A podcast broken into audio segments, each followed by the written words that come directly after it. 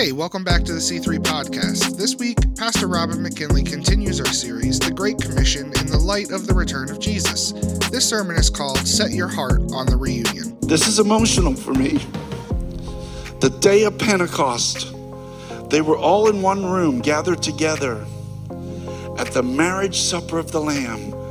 The entire church will be all together in one room again. We hope you enjoy today's message, and if you'd like, go to c3pottstown.com and plan a visit to join us next Sunday. Jesus commissioned the church with the following great commission Therefore, go and make disciples of all nations, baptizing them in the name of the Father and the Son and the Holy Spirit. Teach these new disciples to obey all the commands I have given you. And be sure of this I am with you always, even to the end of the age. That's not only a commission, there's a promise involved there. Did you hear that? He's always going to be with us. Amen. And then he gave us a great incentive to fulfill that commission. We call it the blessed hope. Yes, he's coming back. And today we're talking, we're going to talk about the reunion that we're going to have with Jesus. Amen.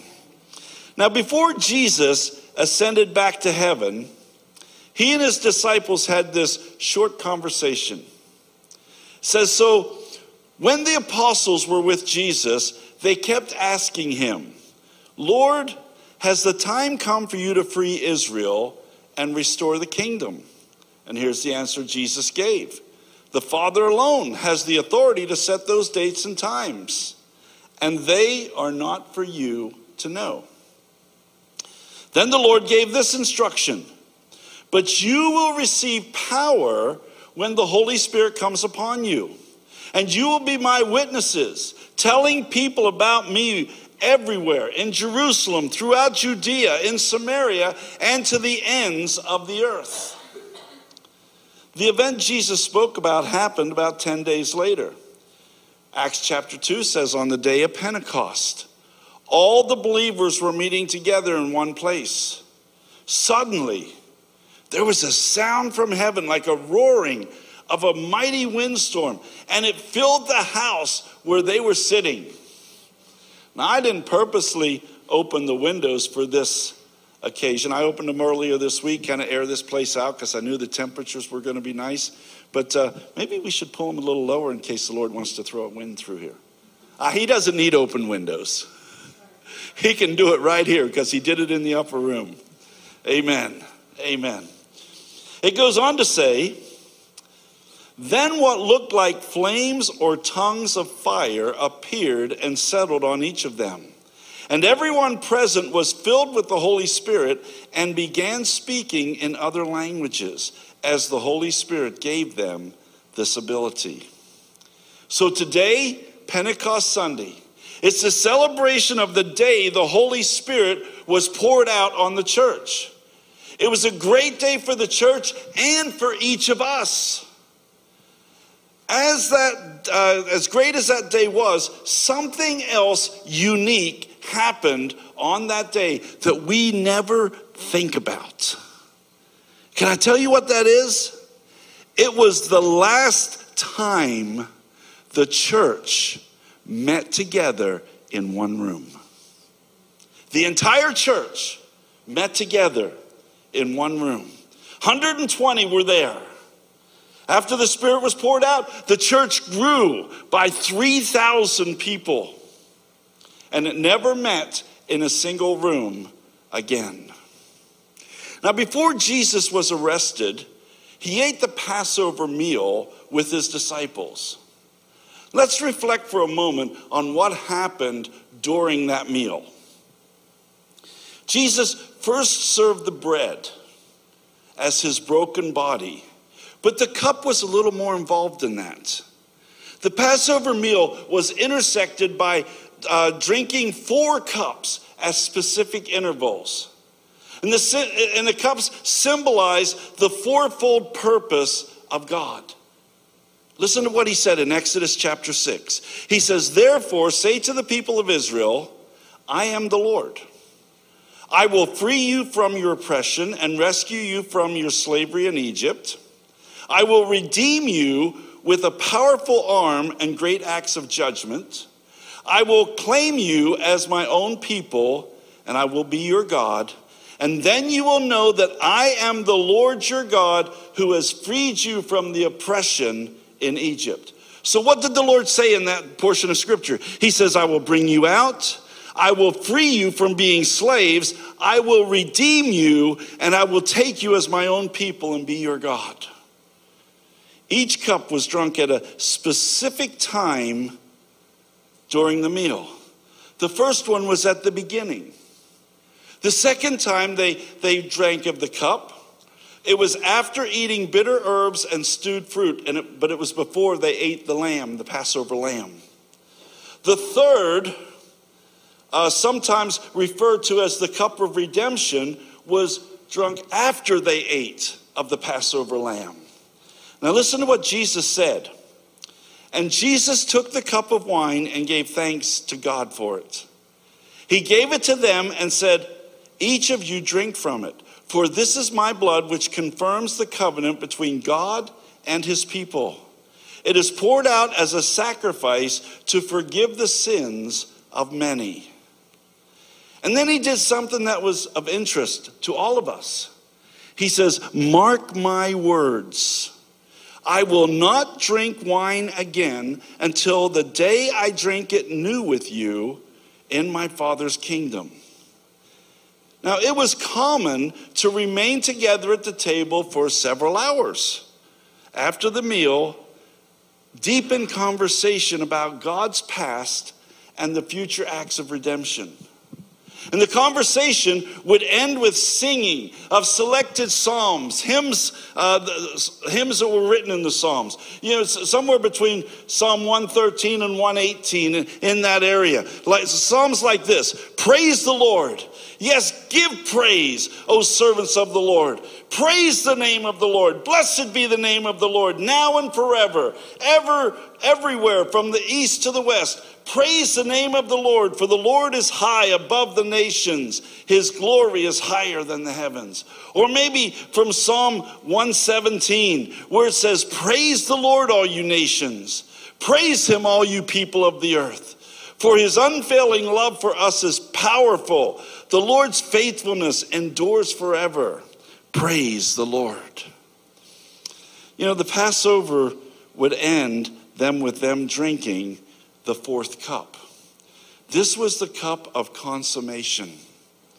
Consummation can be defined as the completion of a goal, the fulfillment of a desired outcome, and or the marks of the arrival of something.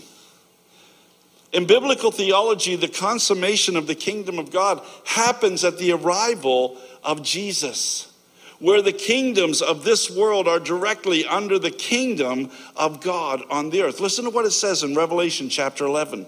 It says, Then the seventh angel blew his trumpet.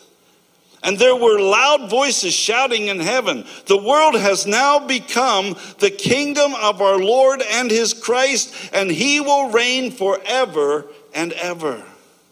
You see, Jesus is the consummation of all truth and all grace.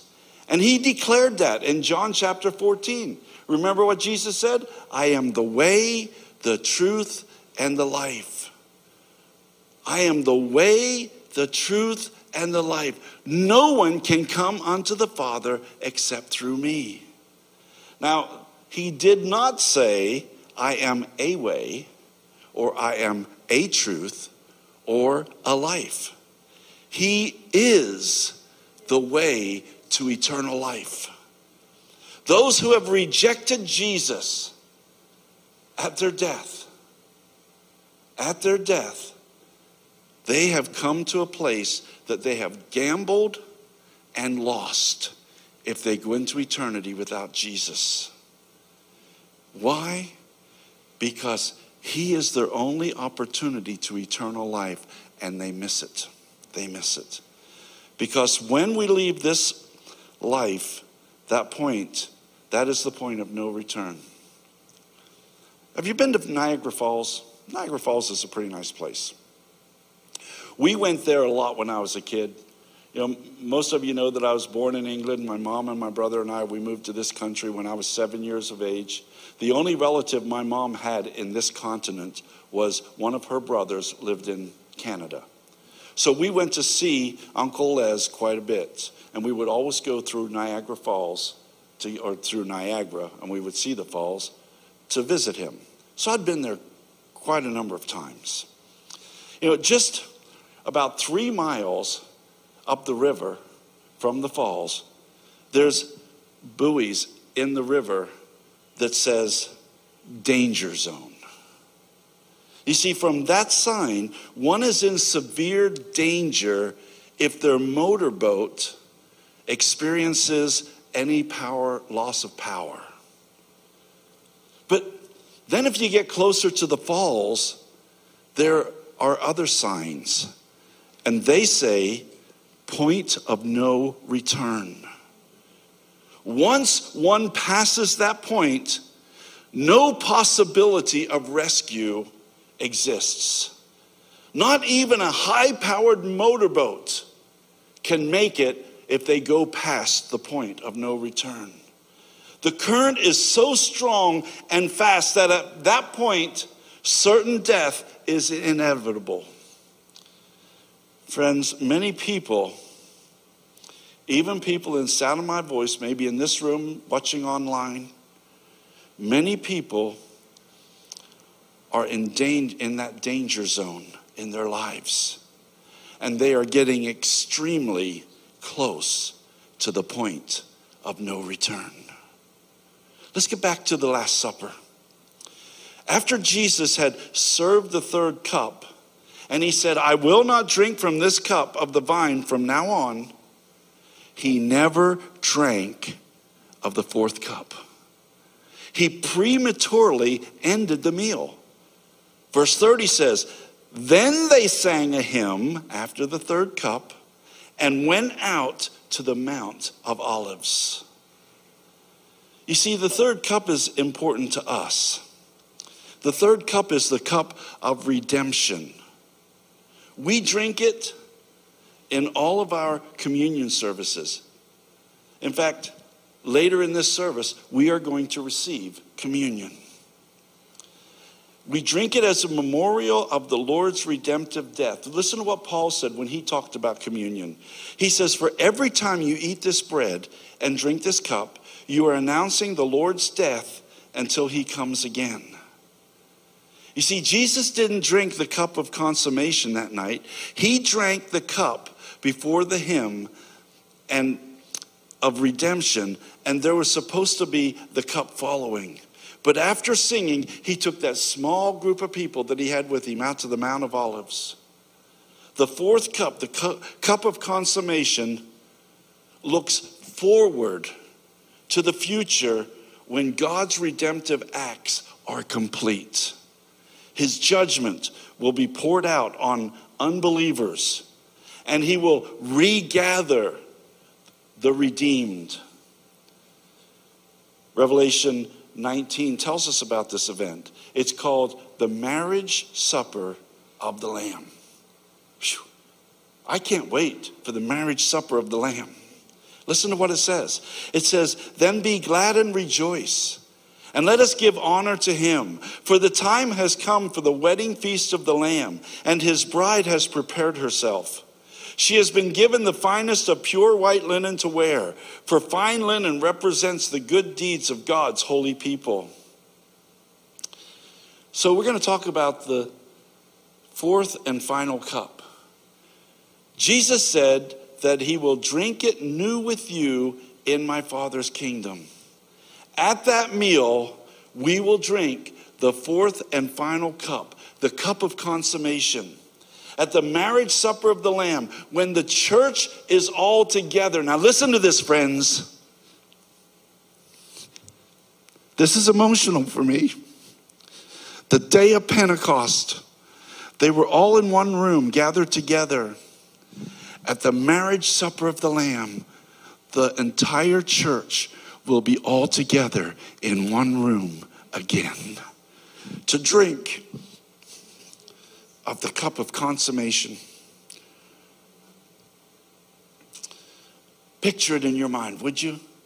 You know, we walked in Friday night, and maybe you saw some pictures if you weren't there of the room.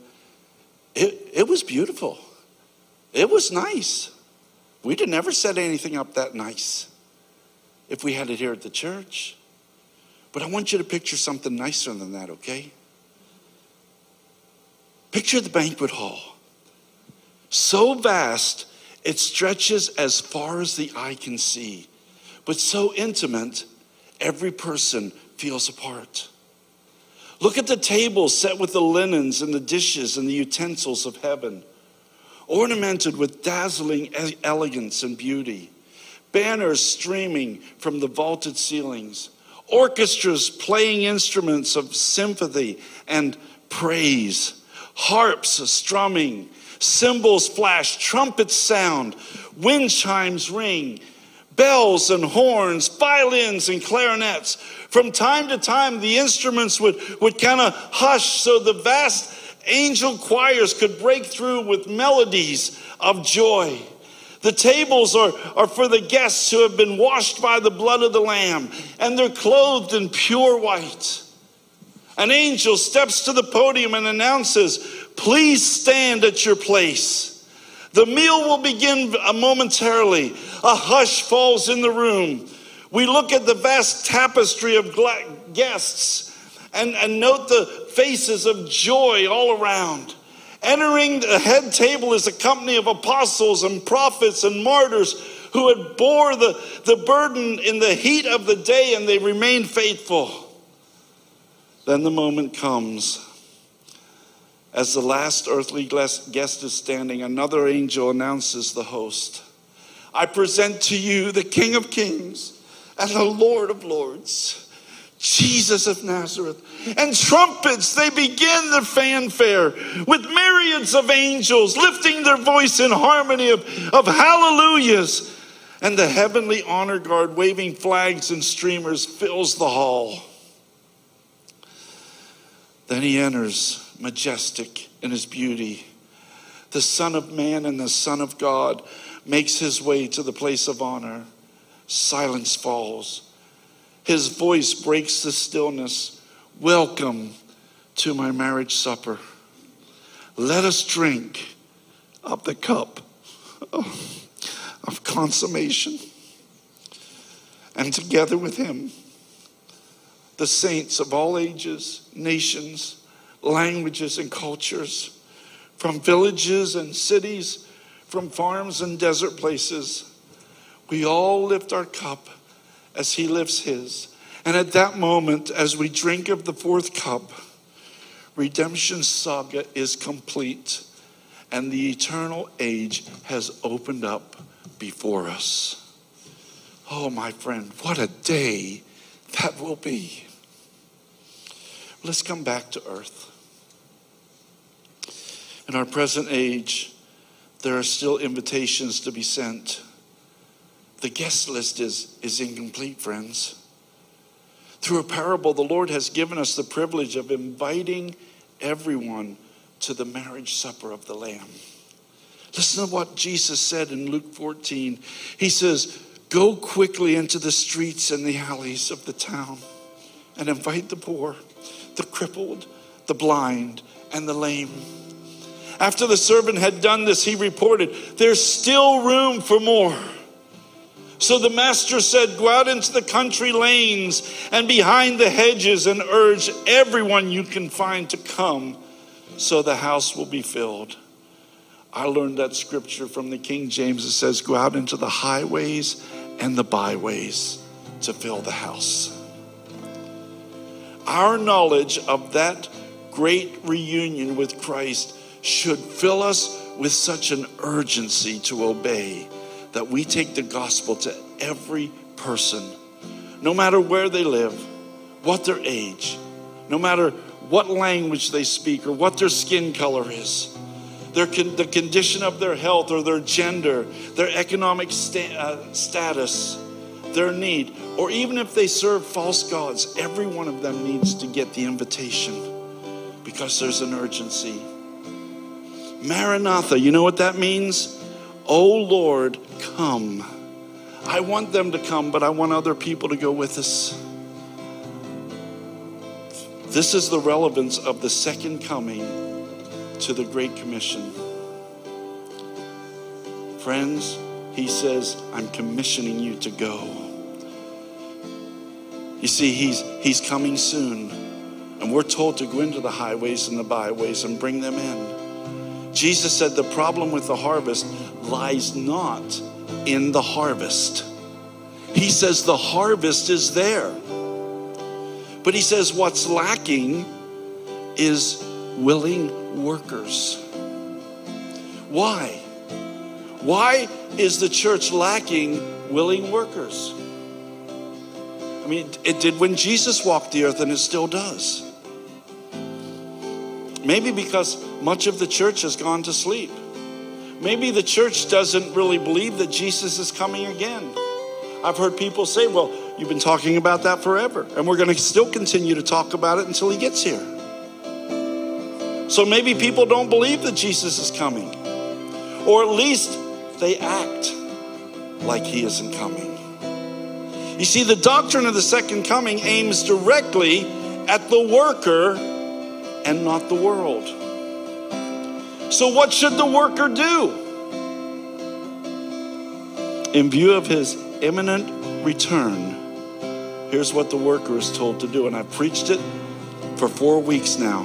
The first one was live righteously, live in readiness for his coming. The second one, resolve to endure. You know, we're going to be persecuted, we're going to go through pressures, but we need to endure to the end. The third one, anticipate the reward. Jesus says he's bringing the reward with him when he comes to get us, when he splits the sky. And then today, set your heart on the reunion. So we shall be with the Lord forever. Maranatha, yes, even so, come, Lord Jesus. I'm going to ask the ushers to pass out the elements of communion this morning. And as they're doing that, would you do some self evaluation today? Are you at a place in your life right now that you miss Him? Or have you settled down in too much comfort? You know, Bonnie and Drake are watching right now. And Sister Seymour, go ahead, guys, just pass, pass it out. And Drake's mom, Sister Seymour, she yearned to go to heaven. She couldn't wait to see Jesus. And she's been an inspiration for me because every day I, I, want it, I want it to be the day that we see Jesus. Let's not get too comfortable where we're at, friends, that we allow the comfort to move us away from seeing Jesus. Another thing that we need to examine ourselves with is do you really ache for those who are outside the family of God? Do you ache for that? Do you ache so much that you'll renew every effort to bring them to that great reunion, the one I just talked about, the marriage supper of the Lamb. Uh, do we have the, the, the commitment for on there? It's in the notes. The commitment says, I want to be at the marriage supper of the Lamb, and I don't want to miss, and I don't want a single person to miss it. There you go. Let's if you're ready to make that commitment, would you just speak it out loud? Let's say it together. I want to be at the marriage supper of the Lamb, and I don't want a single person to miss it. Say it one more time, okay? I want to be at the marriage supper of the Lamb. And I don't want a single person to miss it. Amen. Amen. Maybe there's something going on in your life that you need to ask the Lord to forgive you. Maybe there's someone in your life that you need to forgive. Ask the Lord to forgive you for that unforgiveness too. Thanks for tuning in to this week's podcast. If you'd like to partner with us financially to spread the gospel further, please go to c3outlet.com slash give.